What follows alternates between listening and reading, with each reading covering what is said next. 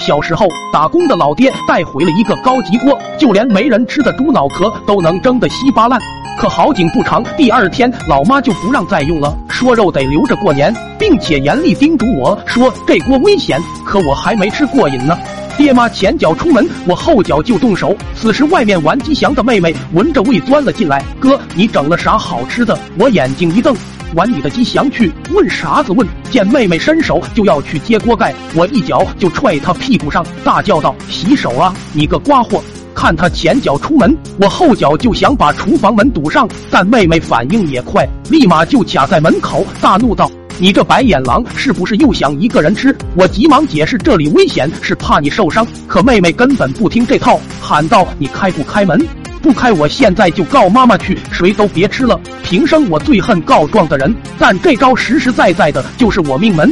一告状，我肯定是挨收拾的那个。别人家都是重男轻女，俺家偏偏反过来了，命咋就这么苦？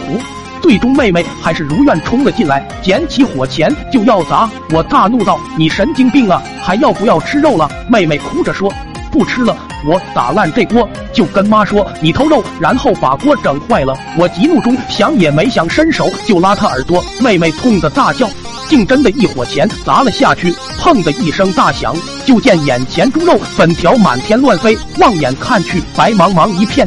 整个厨房里都是叮叮当当乱响，不知道的还以为房子垮了。等烟雾散尽，厨房早已没了本来的面目。灶堂的铁锅直接从中间破了个大窟窿，亮澄澄的锅盖子正插在那里。我抓起还在地上装死的妹妹，喊道：“都是你干的好事，这回你满意了！”让我这一吼，妹妹才回过神，小脸吓得确实不轻，泪珠打转的说。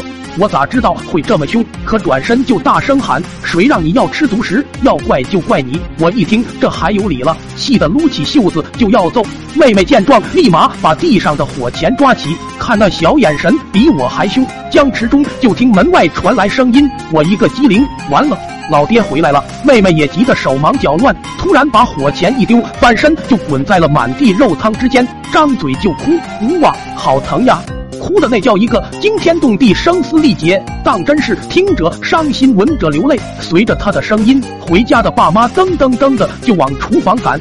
我一时间惊为天人，还有这种操作，就也跟着有样学样，舌尖一顶上牙膛，哎呦妈呀，烫死我了！紧接着一个懒驴打滚，摔进了地上的汤里。冲进屋的二老看着满屋狼藉，先是一呆，跟着大叫一声，一人抱一个。 火烧定的往医院冲去，医生看我们俩样子也吓了跳，急忙检查，哪知查来查去也查不出哪里受伤了。这时爸妈才开始疑惑起来，先是看看我，再看看妹妹，发现目光躲闪的妹妹，老爹一下明白了什么，转身客客气气的对老医生说：“医生，麻烦你给这俩孩子开2副治跌打损伤的药，开3天的量。”